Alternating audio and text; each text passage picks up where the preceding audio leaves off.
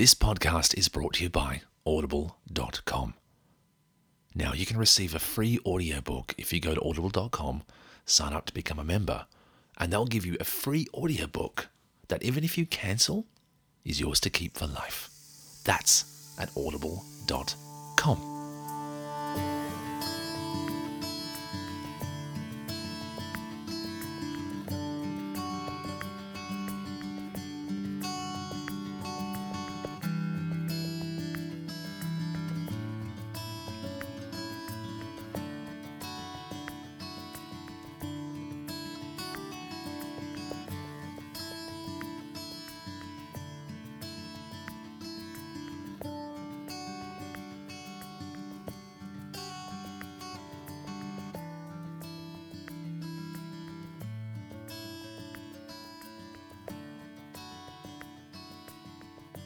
was having one of those moments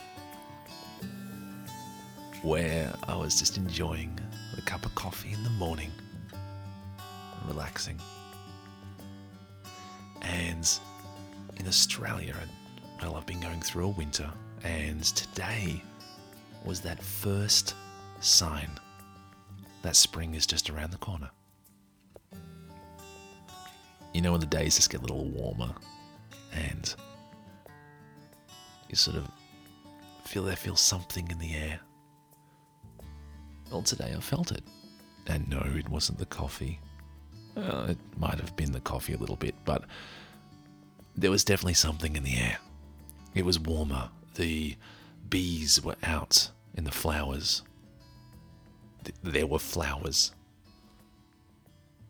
And I was just looking on the grass, realizing that I needed to mow it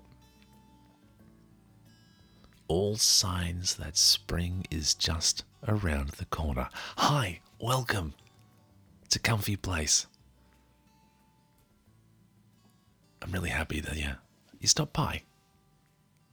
Wherever you are, wherever you are in the world, kicking back, relaxing, and enjoying this time just to yourself. Remember those days where you know, spring after the cold. In other parts of the world, it would, you know, snow would recede. I have to confess that in Melbourne, we don't really have snow. We get rain and wind, but not a lot of snow. You have to drive about four hours ish to get to snow. But when the weather turns and it starts to become a little warmer, Oh, it's fantastic. It really is. So, yeah, welcome. So, sit back and relax. I have an idea and I would like to take you through it. As you know, right now we really can't go anywhere. We're, you know, stuck in our various homes. And certainly we can't travel. So here's my idea. And I thought, you know, guide you through it and see what you think. Come on a virtual holiday with me. That's right, a holiday of the mind. I know it sounds a little crazy, but damn it, if there was ever a year to do some crazy things, it's this year. So, we're going to go on a virtual holiday. And when I say that, I'm actually going to take you through a holiday that I went on. One of those defining sort of moments in my life. And it was fantastic. It was a lot of fun and it was an amazing adventure. And again, a small uh, um, town you know, person going to another part of the world was just one of those Anyway, sit back, relax in your comfy place, and come with me on a holiday to America. Okay, now if you're living in America, and I have a few listeners in America, um, welcome back to America. Okay, so I need to take you back uh, to, I think it was 1991. I was 16 years of age and I knew everything and I thought I'd experienced everything because I lived in Barooga. I'd travelled to Cobram. I'd even travelled to, now get this, Shepparton for McDonald's. Oh, yeah. And then one day, I came home and my father announced that we're going on a holiday.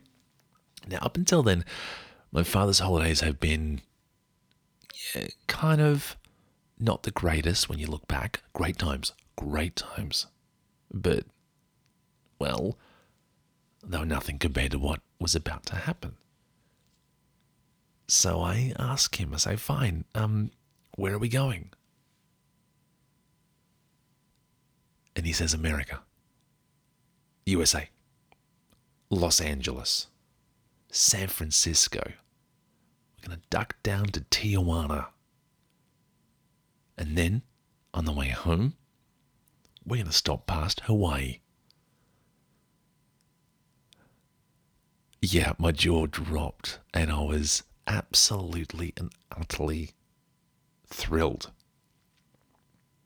Of course, we weren't going that weekend. We were going in about, I think it was about three or four months' time. Oh man, but it was excited. Absolutely and utterly excited. Three months went past painfully, slowly. It's amazing how slow things pass when you're, you know, waiting for something, that anticipation. I've received a passport. Well, I applied for a passport and it was accepted. You know, that moment where you apply for a passport and you just think that the government's going to think that you're a hardened criminal or spy and just not get a passport? Not that spies have any trouble getting passports, they tend to have a lot of them. Anyway, they know a guy.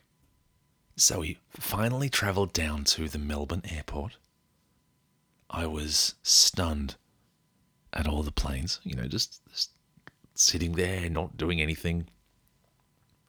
These castles that could fly, it, it just, it baffled me that they, you know, could in fact take off. They do very well and very successfully, but as a 16 year old country bumpkin, a lot was happening and there was a lot to take in. I remember being, you know, just planting myself against the window and just watching these thunderous 747s take off. Wow. And eventually it was our turn, and we boarded the plane and we sat in the seats. And I was doing that thing, you know, when you hop in the, the seat on the plane and you sort of check out your world and everyone else around it. So, you know, there was a little pocket thing in front of me. So I was just going through, you know, everything that's in that pocket and the magazine. And I was flipping through that magazine, and about 10 to 15 seconds later, I was done with that magazine. It's amazing how the magazine can look so amazing, like you know, stylish and all that kind of jazz, and yet not have anything interesting inside it whatsoever. Amazing. amazing places, amazing recipes, all that kind of stuff. And yet I find myself just completely and utterly bored with that. The plane takes off. I'm thrust into the back of the seat. That is a feeling I will never, ever forget. And every single time I love it. Oh, I have a little trick. Um, nowadays, when I when I you know fly, and when I when I fly again, we will all fly again one day. But I have a thing. Find some music and some high tempo music, you know, Pearl Jam, Soundgarden, stuff like that. And then just when you're taking off, you just turn that music on and I don't know why, but it just feels like it's a intro to a great movie.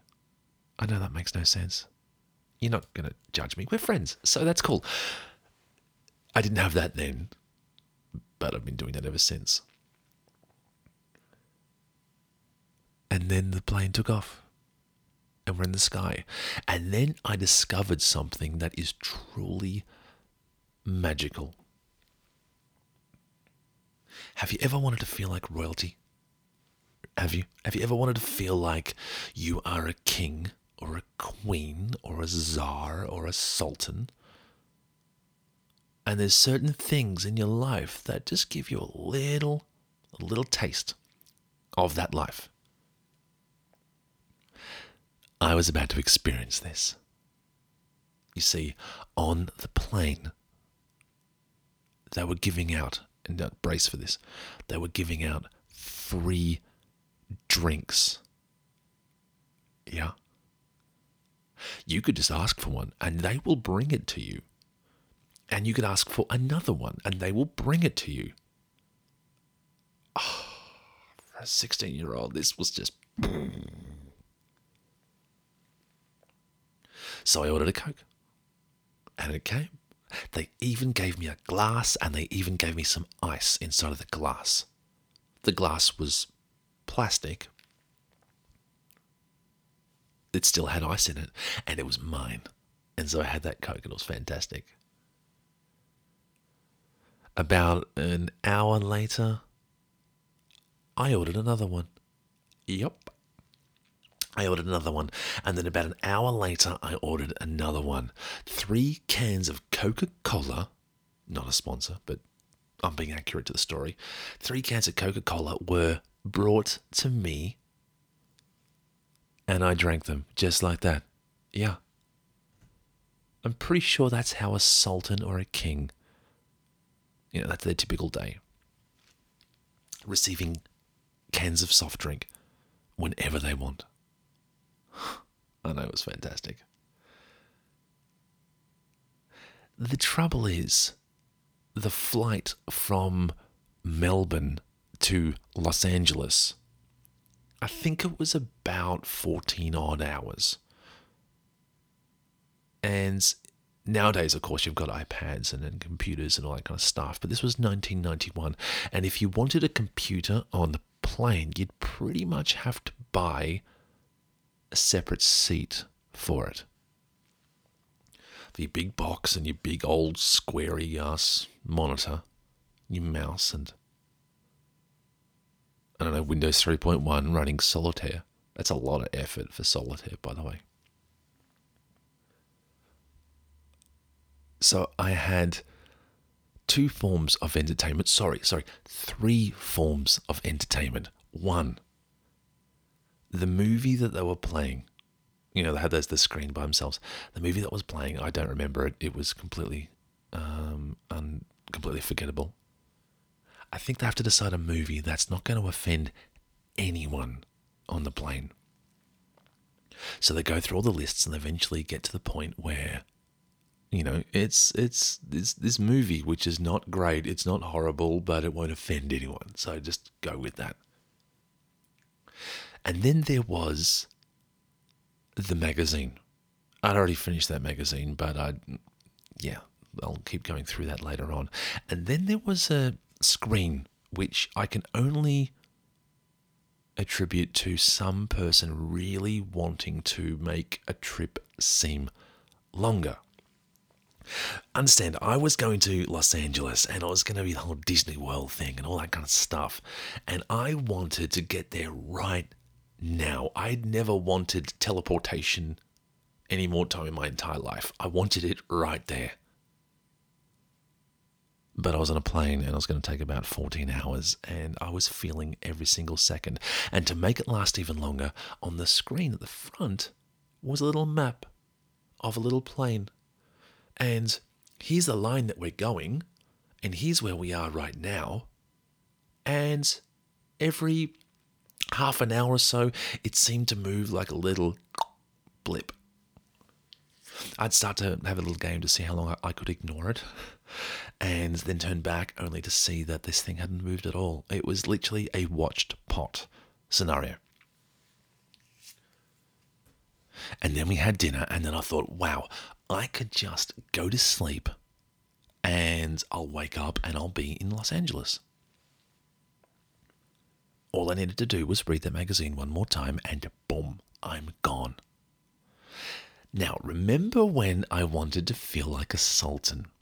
And yeah, I ordered not one, not two, not but three cans of, of Coke. Oh, and by the way, back in those days, there were those um cool little sort of half can things, uh, but still pretty good, you know, in, in, in dosage. So I'm high as a kite on caffeine and sugar. And I'm trying to go to sleep, and it was absolutely and utterly impossible. So I'd, I'd drift off for half an hour or so, and then I'd wake up and I have to look at that progression thing, and we haven't moved at all. And so on and so on and so on. And, and it seemed like the longest flight in my entire life. Nowadays, I've got a really cool trick. And here's a tip whenever you fly, you know, grab an iPad, laptop, whatever, and watch really cheesy television. And, and television that doesn't really engage your brain, no sort of Mad Men or The Wire or things like that. Just something that rolls on. Uh, Blacklist, great example. It just rolls on. It's fantastic. I um started watching uh, Marvel's Agents of S.H.I.E.L.D. It was a pretty good show. It got a lot better. I think the closest thing we've got right now to Buffy the Vampire Slayer, but it's it's a no-brainer. There's a lot going on. It, it throws a lot at you. You don't have to really reach and interpret and all that kind of stuff. And so it's throwing the story at you, and you just go through episode after episode after episode. And now what I would do is I would, whenever I fly from a place to place, I would then dissect I think dissect is a good word. I would split up. Yeah, that'll do. I will split up the time with how many episodes. So it doesn't feel like one long flight. It just feels like a binge session. So yeah, you have an eight hour flight. Okay, that's 40 minutes an episode, a couple other things. So that's about nine episodes. That's a binge session. Yeah. So you can just do that and it just seems a lot better. Of course, I didn't have any of that at the time. I had the magazine, I had the television, uh, the movie, which is obviously off now because of the sleep time, but they kept the map on as well. Lights out, but you know, we're just going to keep that screen on as well. Anyway, we landed. We flew over Los Angeles. That is a big city. My dad started singing for some reason. It was incredibly embarrassing, but I remember it back with fond memories today. But at the time, it was one of those classic teenager moments like, oh my God, I want to die. But he was having the time of his life. We landed at LAX, and then we experienced the wonder, the joy, the majesty that is customs if you've ever wanted to stand around in a period for a long period of time and just see what's going on, then customs is for you. It's it's you've got plenty of time for that. So anyway, we did. We stood around and we stood around and we stood around some more. And eventually we got through and we are asked why we're here and yeah, we're on holiday. We're on holiday. We made it out and dad had a voucher for a shuttle Oh, and by the way, everything I'm going to tell you is true. I'm not going to make this up for the podcast. Um, I'll do my best to recall everything in its in its sequence, but I swear to you, everything that happened is true, and that's usually a thing that someone says when they're just about to lie to you. But no, I swear to you, it all happened. Okay, here we go. So we got into the shuttle. It was, I'm gonna say, 9 a.m. You know, we wouldn't have a clue of the time. And we got into this this you know large shuttle, and there was a bunch of other people. And um, yeah, we were driving along in one of the legendary Los Angeles highways. Take a moment. I came from at that point in time a town of about a thousand people. Roads are kind of wide because massive trucks go down them. That's it. There's not even a traffic light. I think about 15 years later, the town across from Barooga, one called Cobram, they received a traffic light. A single one, front page news on the newspaper. That's right. Big question. Why? Why put a traffic light in? It was on one of those ones where you had to, you know, press the um the thing and it was just across the road. That was it. No one ever pressed it. They just crossed the road because it was Cobram and there were no cars. Anyway, we're going along the shuttle and I'm counting the lanes across the road. You know, one, two, three, four, five, six, seven. Oh my God, there's so many lanes on this highway. So many lanes. And having the time of my life. There was a bunch of people in there. Uh, there was a lady at the front that heard that we came from Australia, and this was one of the first moments we experienced uh, a phenomenon, which is you're from Australia, you should be dead. Because you have so many dangerous animals inside of Australia that all just want to kill you. And she was going on about how dangerous this is and of course, uh, this is there's going to be a theme throughout this entire um, podcast. This one, uh, I was 16, so before you judge me too harshly, remember what it was like to be 16. So I kind of embellished a little bit about the fact that, you know, we have the, I think it's one through nine most deadly snakes in the world, and the spiders and the scorpions and the ants and everything else and all that kind of stuff. And so he might have embellished a little bit about how I might have, you know, just dealt with snakes on a daily basis. Maybe a little, a little. In fact, the whole family, we all got into it. It was a lot of fun. And then, uh, as we were driving along, uh, going to Anaheim, one of the other the hotels in Anaheim, we started to run out of petrol. I'm not kidding. The thing pulled over and in the middle of a sort of a turn on one of those massive 10 lane you know highways as the Americans say we're out of gas. Apologies for my accent there. I gave it a shot. We're out of gas. So the guy driving it let's call him Bernie the guy driving it, Bernie, turns around and says, Okay, I gotta go get some gas. Uh, and he gets out of the out of the the the the, the, uh, the shuttle van thing, and then produces a like a four liter plastic, you know, one of those milk bottles, you know, like that that, um, yeah, that holds milk. It's a what am I saying? Why am I over explaining this? It's a four liter milk bottle that holds milk not a lot to it. Anyway, so he goes and gets that and produces it. And my first little pickup on the visual is he has this and it's been used before many, many times. Why can't he manage his fuel? There's a lot of it. Often tanks have, you know, 60 to 70 litres uh, metric. I don't know what that is in gallons. Um,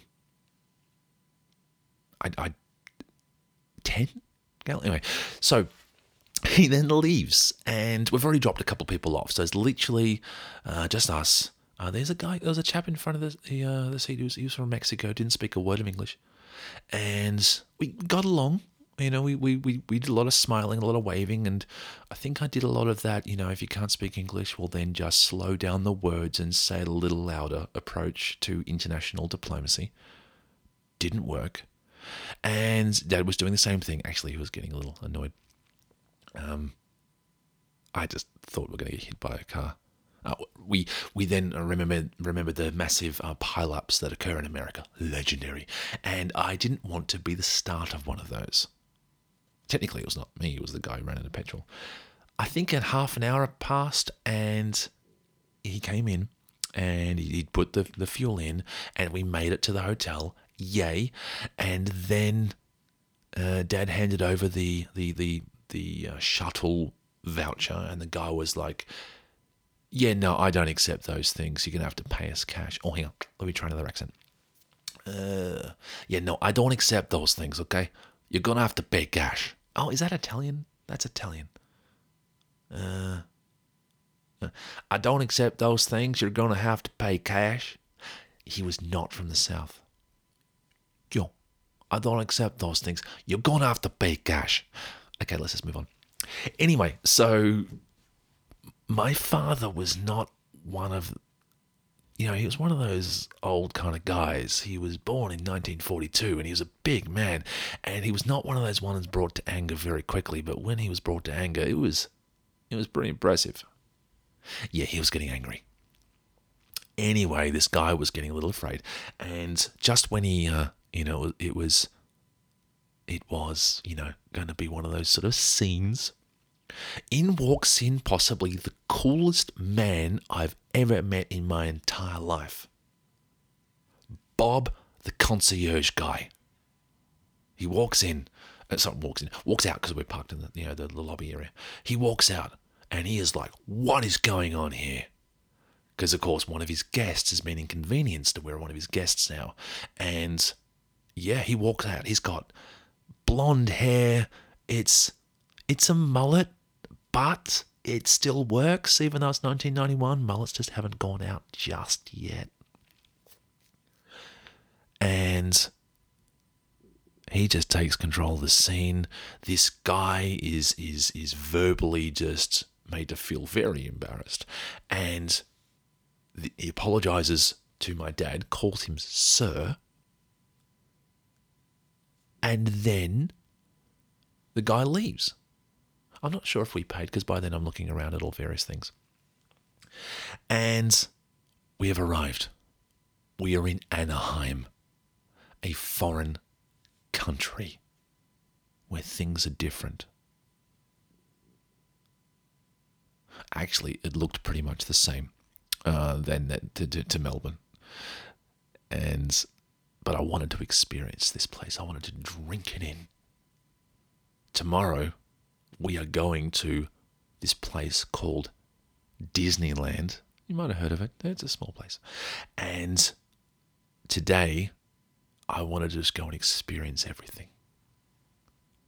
So the first thing I experienced was the hotel lobby. That's right, this big, majestic lobby. Actually, it wasn't that big, but I experienced the concierge stand, which had a lot of brochures and stuff. And this guy was just, yeah, he was the coolest thing in the world. He was so cool. He was so suave. And then, well, we still had the day. I was feeling a little bit jet lagged, but we wanted to go experience it. So I went for a walk. Yeah, I wanted to taste of the donut of the United States of America. I have heard so many things. The backbone behind law enforcement. And I wanted to taste this. So I asked him, Where can I go and get a donut? And he looked at me and said, Are you sure? And I went, Yeah.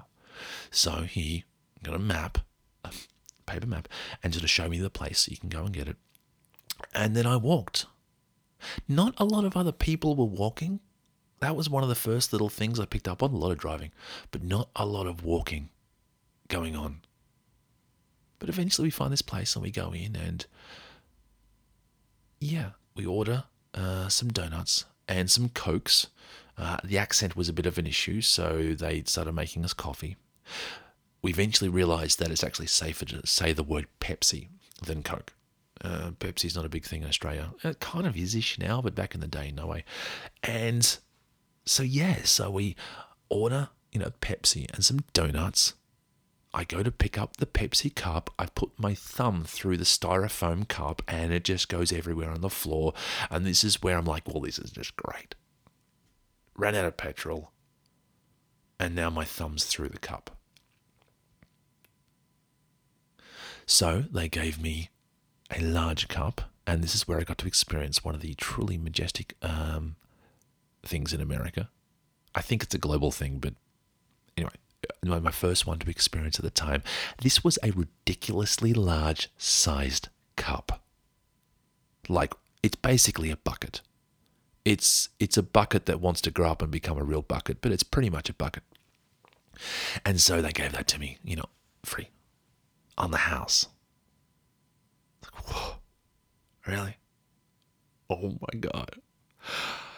Yeah, so I drank all the Pepsi, I ate the donut, and for the rest of the day, I was high as a kite on sugar and caffeine and sleep deprivation, and it made for a wonderful cocktail to experience the rest of the day where, you know, I made it back to the hotel.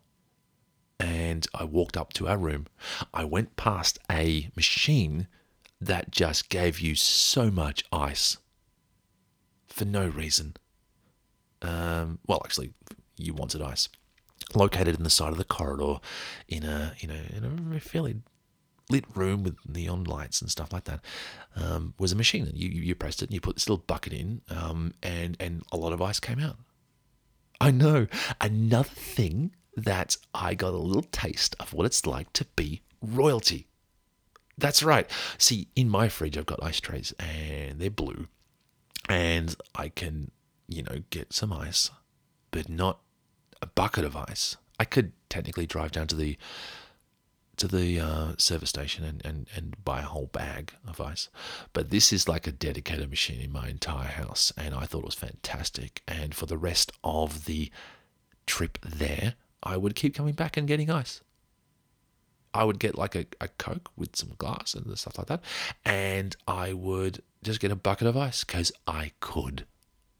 It was there and it was free. So why not? The next day, bright and early, I'm talking 5:45 in the morning, we awoke. Oh my god, I sprung out of bed and got ready because we were headed for Disneyland, the happiest place on earth. TM. So we board another shuttle, checked credentials thoroughly, and then headed out to the door. And arrived at one of the most majestic and grand spectacles I have ever seen in my entire life. That's right. The car park of Disneyland. Oh my God. So big, so massive, so car parky. They had a well-oiled system of shuttles going around, so we we eventually you know, navigated that and negotiated, and then made it through those you know, front gates, and then. Well, I, I got to admit, I was absolutely and utterly blown away. The place was amazing. A perfect town. A perfect town. Amazing. Full of amazing rides. The interesting thing that um, dawned on me was the amount of effort they spent on the entertainment while you were standing in line for the ride that you wanted to go on. Because sometimes you were standing in line for an hour, easy. Anyway, so Disneyland was yeah, something I've never experienced before in my entire life. It was it was absolutely and utterly astonishing. One thing I started to notice was just how, how happy everybody was. And it's infectious. It really is. Dad was so happy. It was one of those beautiful mornings. You know, the sun was still sort of yet to rise in the day, and yeah, he was happy. He was really happy. I lined up to get a Mickey Mouse watch. I've always wanted a Mickey Mouse watch. Weirdly enough, I still do. I don't know what it is. Maybe it's a harken back to my childhood days, but I always wanted a Mickey Mouse watch. So I lined up. I knew exactly which one I wanted. Uh, it was a basic one, tan, you know, hand, the classic Mickey Mouse watch. I was lining up, and there was in the line. I was waiting, and there was there was a you know, young girl, and the father was doing his best to, to choose. She didn't know what she wanted, you know, the, the watch, and I, I, can't blame that. There was there's lots to choose from, and you only get to come to Disneyland, you know, once in a lifetime, twice. So there was about, I'm gonna say easily 15 watches all lined up on the on the counter, and they were playing a game called Process of Elimination. Instead of choosing the one that you want, we were going to, well, they were going to, remove the ones that she doesn't want. The ever so patient person uh, behind the counter was, was know, smiling and they're going through it. I struck up a conversation with a, a lovely American lady. We're just, just talking. I'd love to just start chatting to people.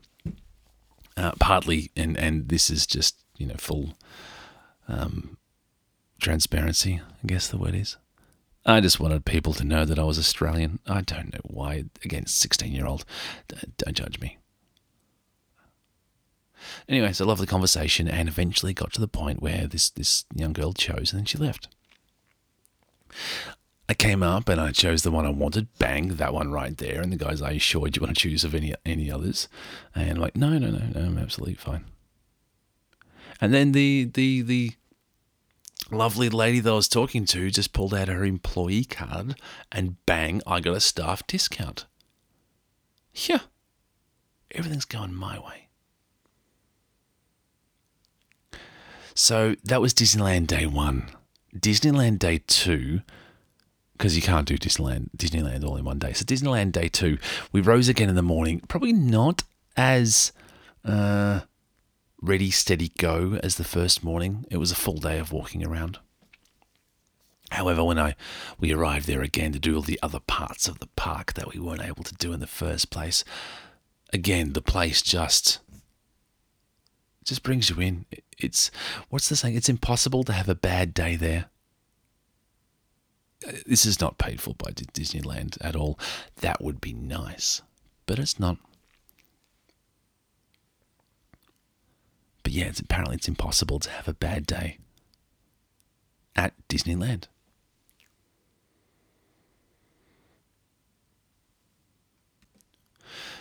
We soon finished that. And then the following day, I'm going to be honest, some of the days were a bit of a blur. Uh, we would rise early, we'd finish late, and we'd walk the entire day. And but there was one day we went down to Tijuana, Mexico. Oh my God, I've never seen a more festive place in my entire life. I really do believe this, and it's going to sound really corny, but I really do believe that the world is full of people. You know, 99.999999999% people that are just wonderful. They're really nice. They just want to have a good time, fall in love, grow old happy, and just just have a good time. No matter and the different you know flavors of how they go about that as around the world uh, differ, but essentially it's exactly the same. My God, we are alike. And down in Tijuana, I met my nan. She's she's not really my nan. It was in a situation where I was walking along and went, Nan, what are you doing here? Um, but I met my Tijuana unofficial name. So uh, we had one of those package deals where we go across the border and, and there was a, a tour guide and he was going to take us to this marketplace. And I was walking around the marketplace and I walked past a store and this guy was sort of you know, crouching at the front and he beckoned me in and he wanted to basically sell me. Okay, you're gonna have to do some some research here. There is a movie in the 80s uh, called uh, Stallone Cobra. Sylvester Stallone during the, the you know, the Rambo period and stuff like that. And there was a, a movie called Stallone Cobra. Why do I mention this? it's very important you check it out because in the the movie there's a weapon. Uh, how do I describe this? Okay, you know the big Rambo knife. That was such a huge thing to have as a kid, by the way. Um, big Rambo knife. So I think the movie producers of Cobra wanted to go one up from the, the, the Rambo knife. And so, what if you combined a knife, right? You know, big knife, with um, you know, knuckle dusters, those things you punch with? Okay, so what if you had that and it was big spikes around it and a knife? Whoa, next level. Anyway, so he's try- trying to sell me one of those, um, stating that I would become a man if I had that. I knew there was no way in hell I was taking that, um, you know, across the border to, to, to the US or back to Australia. There was just no way in hell. I mean, I wanted it. I was a 16 year old. You imagine just that? I don't know what I would do with it. Peel potatoes or something? But damn, talk about a badass way to peel potatoes. Anyway, so I left that and I, we were just walking around by ourselves, um, just left our own sort of devices, and I was walking around, uh, and I came across this this. Okay, so how do I, how do I, how do I picture this? It was like a marketplace, a market stall. There was canvas you know, sort of roofs of all these various stalls, and it was sort of undercover, even though under a big shed, massive place, but there were still those canvas things to sort of, you know, show different stalls and different stuff. And there was food, and the aroma was amazing, spicy. But yet it had those notes of home, you know, the pastas and stuff like that. But certainly there was that Mexican element um, about it as well. I wish I was a, you know, a, um, a food critic and I could give you a much larger vocabulary than what I'm giving you now, but there was that. So I walk up and I'm walking, you know, I'm pretty hungry and I'm deciding which one uh, to to choose from all the various stalls. And I walk along, along, along, very similar to a food court, you know, when you walk through, and I come across what is possibly the tallest slice of slice, it's probably not a term, portion of lasagna I've ever seen in my entire life. Now, I'm going to feign ignorance here. It's going to sound really stupid when I say it out loud, but I was ignorant, and I think we all still are in a certain sense. But I kind of thought that Mexicans wouldn't make lasagna. I know, I know that's why not, right? Lasagna's delicious.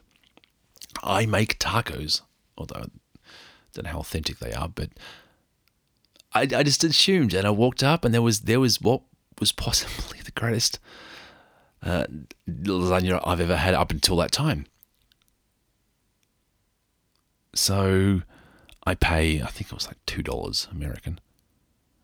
And the, the the nana, this lovely, lovely old lady, you know, the whole thing with the bun for the hair and the apron and and just a massive grin on her face because there was a guy that was how do we say it, desperately in need of a good feed.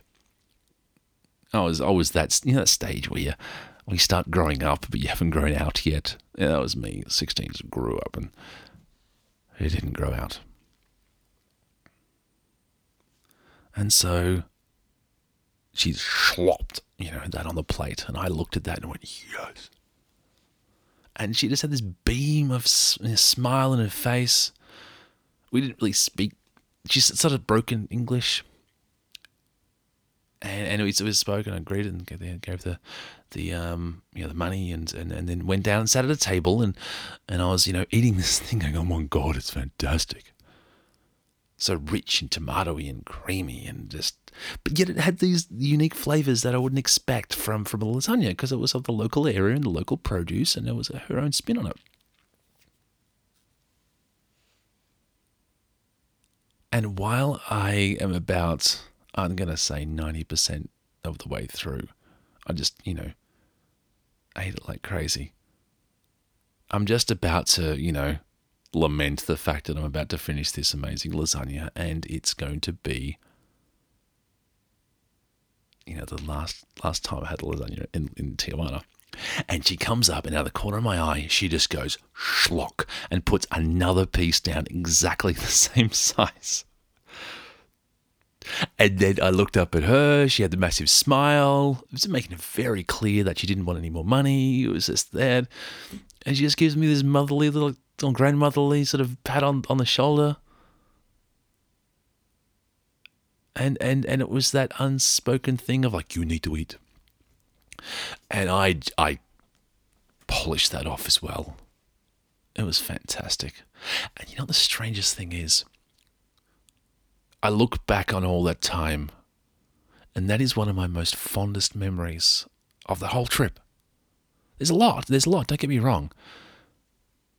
But that is one of my most fondest memories of the whole trip is this lovely smile from a lovely lady. okay, Coco. You've seen the movie Coco, right? Well, picture Coco. A little younger, a little less rotund, that's it. That that that's it. That's that's that's her. Yeah, let's dial back about 40 years. Uh, but, but basically, it's her. Anyway, sorry, digress. Back to lasagna. So I finished that. I wanted to go somewhere and have a you know, siesta. Pretty sure no one in Tijuana says the word siesta. Anyway, so I walk around and I decide to do something a little foolish, but at the time I thought I was the coolest person on earth. One of the secret sources uh, that my father did to make this holiday fantastic was this. Before I tell you, let me give you a bit of backstory. I, up until then, didn't really have any sort of you know jobs, and I was, I was working here and there because of school and stuff. But anyway, I was a paper boy. True story. Paper boy. I would wake up at about four o'clock in the morning or four thirty or some godly hour, get on my bike, and deliver papers around the streets of Barooga. Makes no sense when I look back on it now, but I did it then, and it would take about three hours of my time, and for the trouble to deliver all these papers to all the various in houses, I'd get twenty dollars a week. Yeah, a week, not a day. Anyway, twenty dollars a week. So now you know where we're starting as far as my, you know, income is concerned.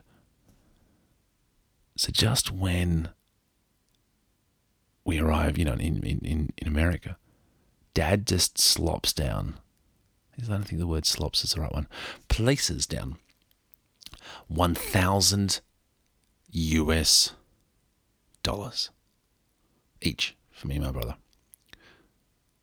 Boom. And we stare at this and go, What? He goes, That's your spending money. You can spend it on anything you like. Anything. The only you know, caveat is once it's spent, it's gone. So understand that. There will be no extra, but you can spend it on anything you like.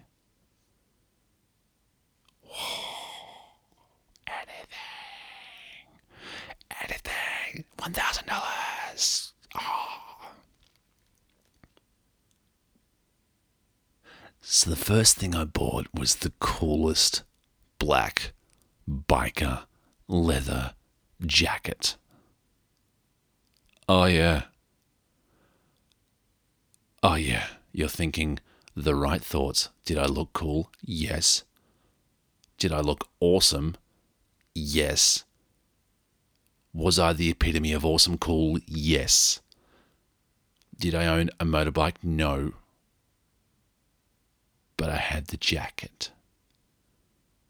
You only need the jacket. So I bought that jacket and I wore that jacket with my t shirts and blue denim jeans and my white Converse sneakers. But damn it, that jacket. Mm. So cool. I know, I know what you're thinking. You probably can't comprehend exactly how full on cool I was, but I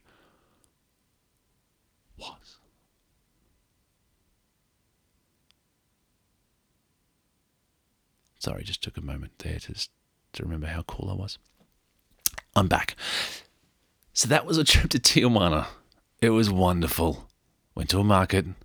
We, we talked about how cool I was and the amazing food. The, the my, my adopted you know, nana in Tijuana. And then we came back over and then back to the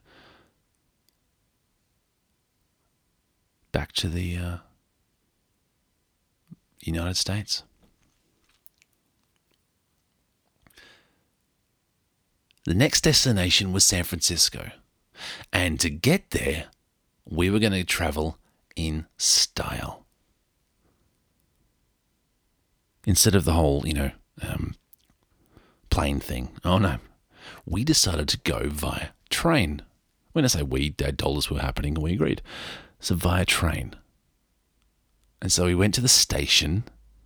God, there's something so grand about a station. Uh, Amtrak and we boarded our seats, amazing seats, and the the voiceover guy. How do I put this? The voiceover guy. Okay, okay. I, this is the best way. In Australia, there's not a lot of what you would call ceremony, not a lot of stewardship. Uh, you get on a train, you probably won't hear the, the, the conductor or anyone. It just starts and off it goes, and it's fantastic. we hear over the voiceover this amazing person like, Good morning. Oh, again, I'm not going to do the American accent. Sorry. I think I inadvertently sounded like Tim Cook then on the shareholders call. Good morning. Anyway, he bursts out and it's like, Good morning, passengers, blah, blah, blah, blah, and goes on about the, the, the, the travel. It's like, wow, that's really good. He could play a part as a conductor on the Broadway musical called The Train That Goes to San Francisco. He could. He was very convincing. If he was in a Broadway musical, I could probably then say, well, he could probably get a job as a train conductor. Hmm. Should think about that.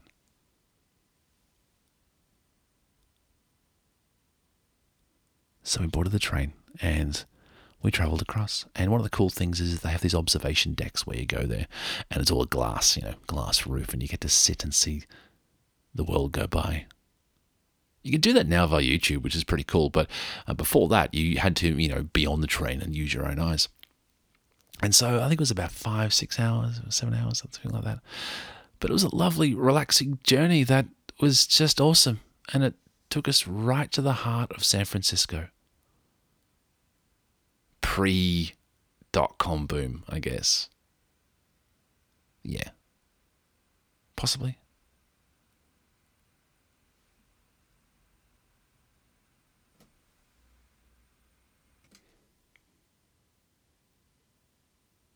San Francisco. What can I say about San Francisco? We traveled there at the perfect time in our lives. Why do you say that? Well, a movie called Crocodile Dundee 2 had just come out, and of course, it's following the massive Crocodile Dundee one. The greatest propaganda movie of Australia of the entire time. Yeah, Australia is nothing like that. Well, most of Australia is nothing like that. It's it's amazing. It's it's diverse, uh, but yeah, it's it's nothing like that. Okay, there's parts that are like that. There's parts that are like are like Mad Max, but most of it's not. Most of it's pretty much just just just normal. Anyway, going on the whole, you know, you're to die from from you know poisonous snakes and and, and, and spiders and, and all that kind of stuff, uh, and then moving on to Crocodile Dundee two. We kept running into people in San Francisco that, um, when they found out we're Australians, they're like, "Wow, you're Australians." Um, hand on heart, I'll never ever get used to that, and I love it all the time. Yeah, absolute adulation for a person that I'm not is is okay. I'll take that. Um, yeah, I'm good with it. Anyway, so San Francisco, the idea of San Francisco was to go through all the you know the wonderful touristy uh, places, and was a couple that really stood out. For starters, the sounds of San Francisco are just amazing. I really hope it's still like that today, but walking around the hilly, you know, streets of San Francisco, you would hear a saxophone player in the distance. And the streets and the, the buildings would echo and provide an amazing reverberation for this highly talented and brilliant saxophone player who's just busking. He was just doing his thing, hustling for a dollar. And he said a wonderful. He was entr- I was entranced. And I'd find myself, you know, after walking around with the, the family or just by myself and just pausing and listening. You'd get the echo just right. Not too close, not too far away. And it was just, yeah. If you live in San Francisco, I hope that still happens. And I hope when you go for a walk, you get sort of delighted because back then it was, it was awesome almost as awesome as my leather jacket that I was wearing at the time. And looking amazingly awesome and fantastic and etc. Secondly was the whole, you know, Pier 49. Because that's where I first saw it. that's where I first saw the most beautiful object I've seen in my teenage years.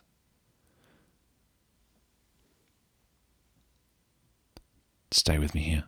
It was a blue and lighter blue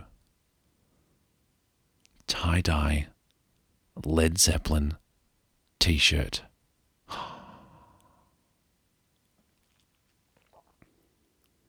Just going to take a moment so you can sink that in.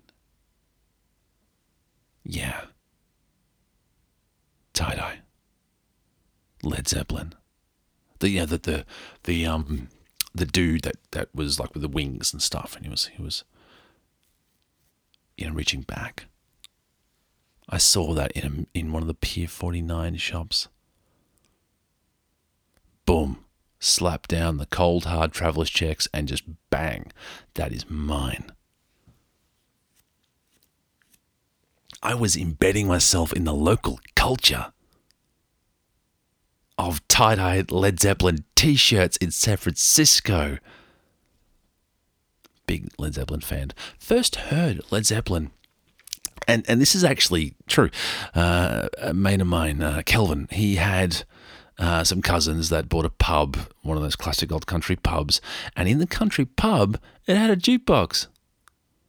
And then we found this song on the jukebox, in the old school, look, looking through, you know, with the old writing and he found we found this song. We're like, it's called Black Dog.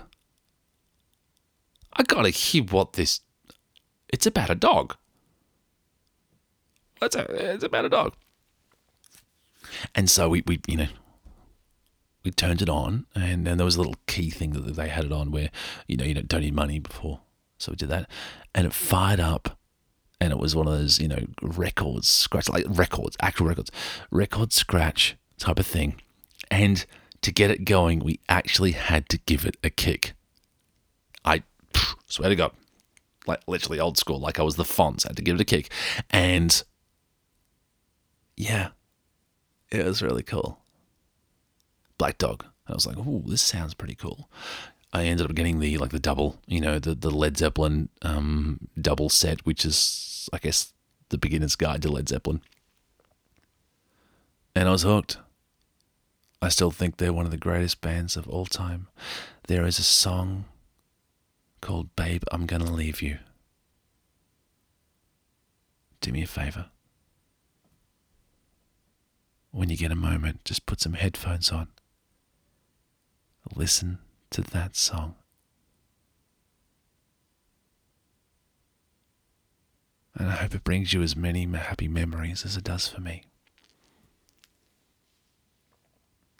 So anyway, massive Led Zeppelin fan, and I'm in this Pier 49 shop, and oh, it's there.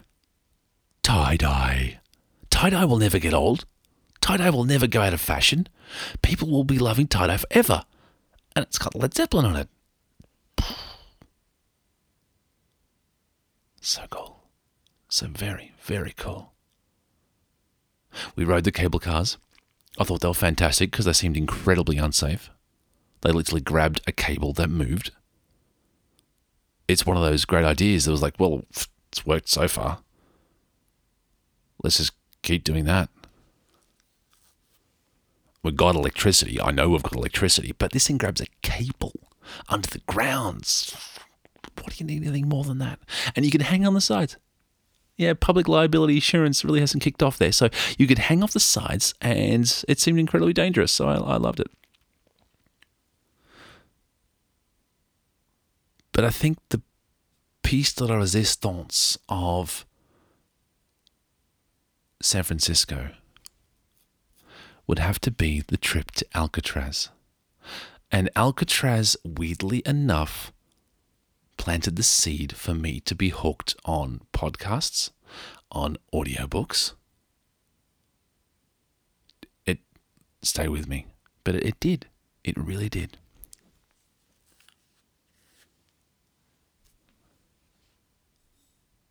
we travelled down via boat to to the rock, and it was a fairly fine day, still pretty windy.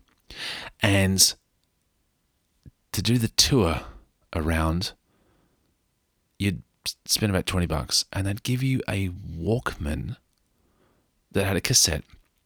And it was like one of those in your head tour guides.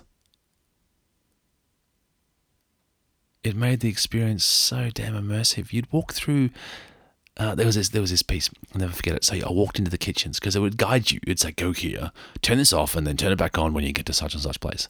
So you'd walk through, and then then the other one was like you know when you get to the the the, the mess hall or the, the eating area, turn it on.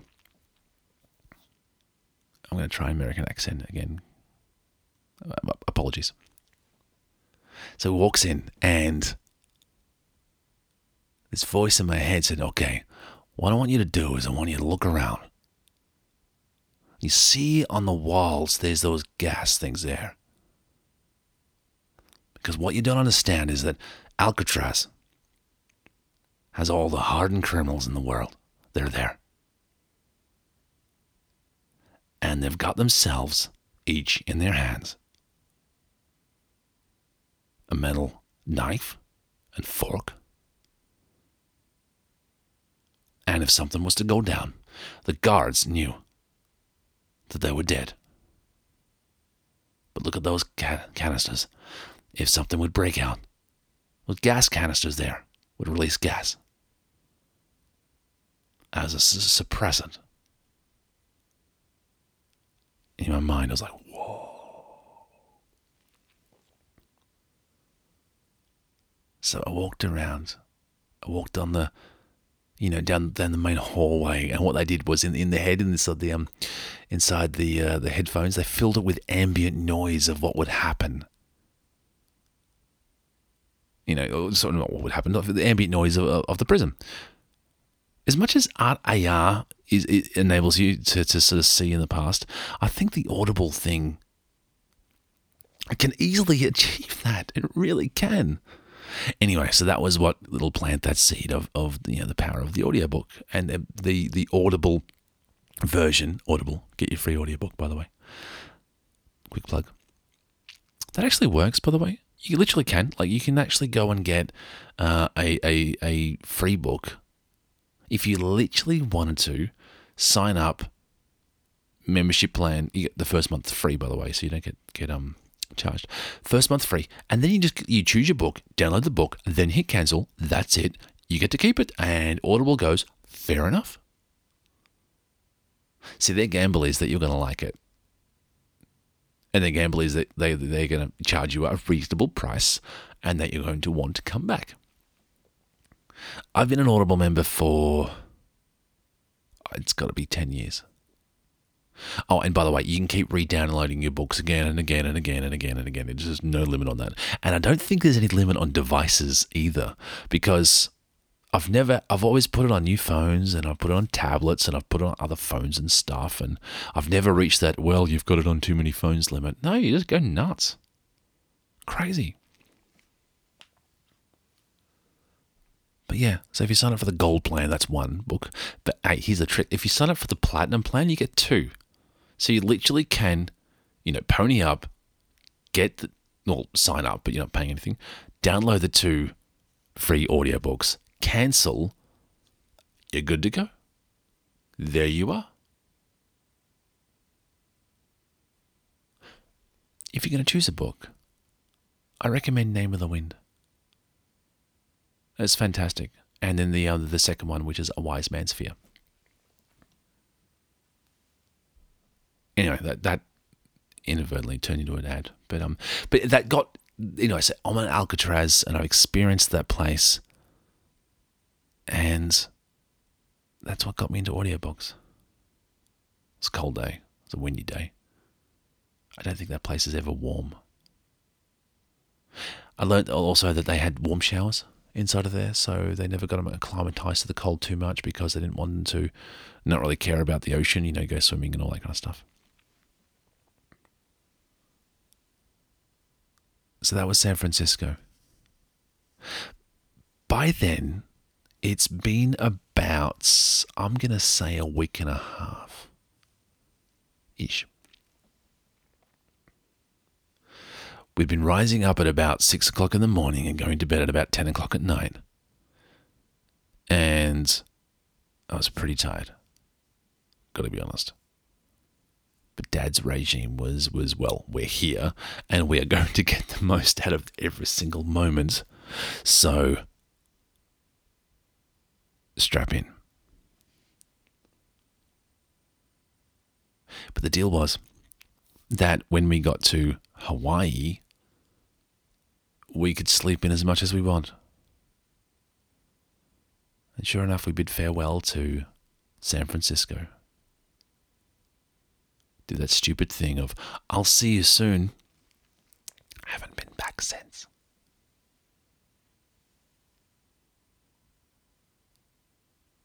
And then we made our way to Hawaii.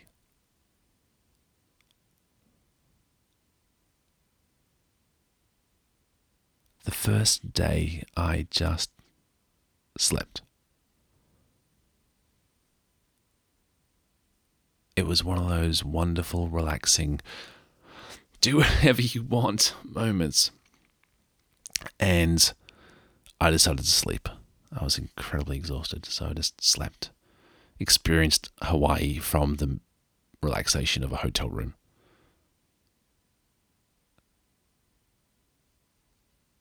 Enjoyed this thing called MTV. REM's Automatic for the People was the hit song at the time and some VJ that would sign off with the words, and he, he had um, T the, the teased hair. I don't think the um, uh, Nirvana had hit quite yet, so the hair was still teased. Was still sort of Warrant Cherry Pie era. And there was a guy in a leather jacket, nowhere near as cool as me, by the way. Leather jacket, and his little tag before he would he would look at the camera, and then he would say his line, and then flick the back of his hair at you, and then walk away like he was. Oh coolness. And his line was this uh, forget his name, let's call him Rudy Sanchez. My name is Rudy Sanchez, and I know I don't want you touch my hair. And then we'd flick it just to show you what his hair's got. Yeah, longish hair down to his shoulders, but it was like, you know, blow dried to the side and it was teased and it was, yeah, just, I know I don't want you to touch my hair. Flick. There's some things you see in certain styles at the time that you're not really aware of how stupid they are. But when I saw that guy, I'm like, yeah, you're an idiot. You're a tool. That's. Okay. You're a tool.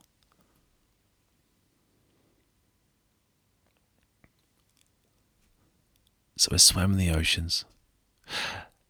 The coral was an interesting uh, touch when you just go out from the from the sand and then you're on the coral, that was a bit real. But it was warm and it was humid. It was fantastic, and I was enjoying this thing called the U.S. meal portion size. America is a saying quantity has a quality all its own, and oh my god, the meal sizes are fantastic, especially for a 16 year old teenager. Give it to me. Fantastic. So we enjoy that, and and Hawaii was. I mean, the whole holiday was perfectly structured, but Hawaii was the kind of place where we went. We just did whatever we want. We want.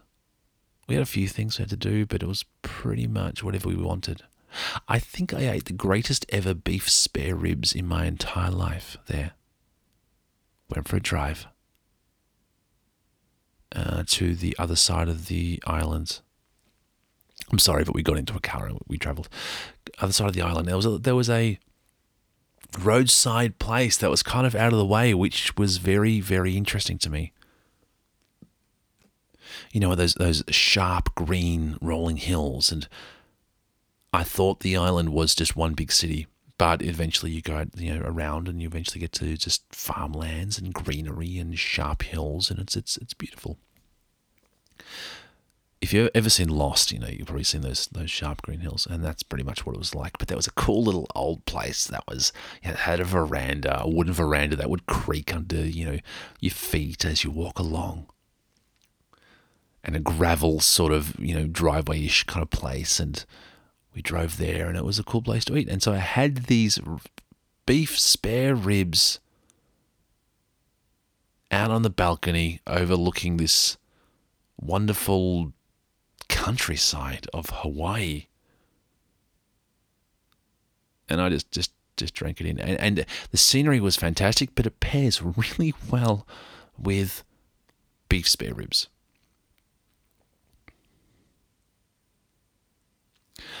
The next day, I got the shock of my life.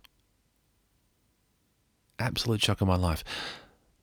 There was a thing, and I'm pretty sure it still is a thing, you can go to, which is there's a restaurant which is one big barbecue place. And you go there and it's got everything that you need and it's right on the beach and it's there in sunset and it's fantastic. However, my father, uh, you know, we, we all sit down and my father's loving this because it's got the barbecue and and I think there's something innately cavemanish about a barbecue. I think you could literally, uh, this would be a great experiment. You could grab, um, you know, like five men from each continent around the world. Let's go Africa, let's go Russia, let's go South America, North America, Asia, Australia, uh, South Africa. Have I it all? And a couple around Europe, right? Just get a bunch of men. And one will start cooking, you know, barbecue. The rest would just move and stand around the barbecue. We are just driven to that, aren't we? Just to stand around and talk about nothing. And that's great if it's a barbecue. But in my mind, Andrew, the 16 year old, there was a clear distinction between a barbecue and a restaurant, and they shouldn't meet unless you go there and they cook it for you. But as my dad runs away to go and look at all the various sort of implements you can use to cook and all that kind of stuff, this guy comes up, the employee, and he puts this steak down on my table that's wrapped in tinfoil it's like, okay, what you're gonna want to do is you're gonna you want to go like about four minutes on this side and then flip it over, and it's gonna taste fantastic. And I look at him in absolute and utter horror. It, the golden glow is happening. The sun is beginning to set. The, the you know, of the ocean as it comes on. The salty, warm, humid air, and in all this, I am disgusted at what I'm about. What? I'm meant to cook this myself. I remember, uh, you know, thinking such indignation. My dad comes back and he's like, "What the hell's wrong with you?" Which I, if I was like, you know, I could go back in time.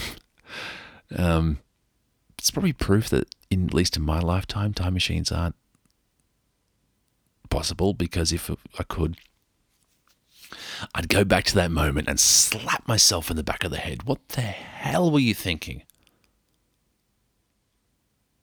So dad, you know, takes the steak and goes and cooks it and comes back. Of course, 16 year old, I wanted my steak well done. And um, yeah, I distinctly remember that being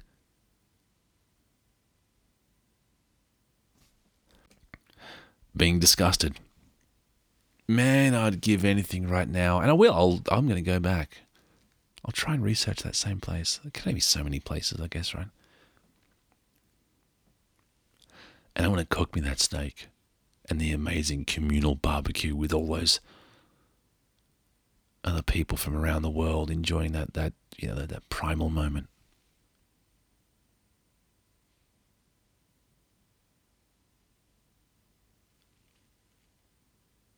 And that was the trip to Hawaii. We went to a luau. We did the luau thing. That was fantastic. Uh, there's a photo of me looking very awkward. Um, I think there's a lot of photos of me looking very awkward. But yeah, went to Hawaii, and then soon enough it was it was over, and it was time to come back to home. And we did, and it was a wonderful trip. I'll never ever forget that holiday. It was it was such a gift, a gift of an adventure stuff comes and goes, but adventures just seem to last a lifetime.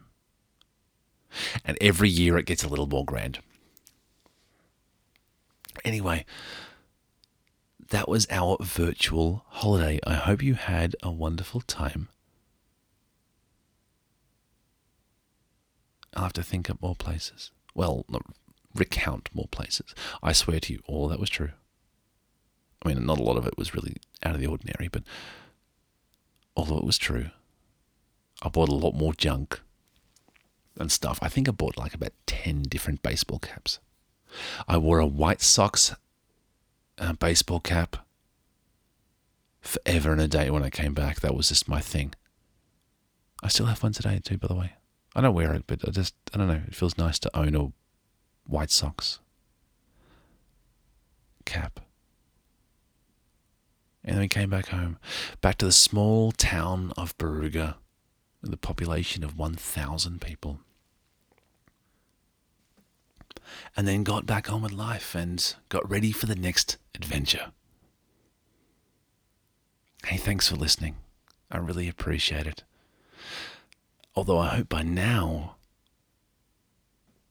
you're asleep and you're having a wonderful night's rest, ready for the next day. So if you are, good night. Sweet dreams. Take care. Until we meet again.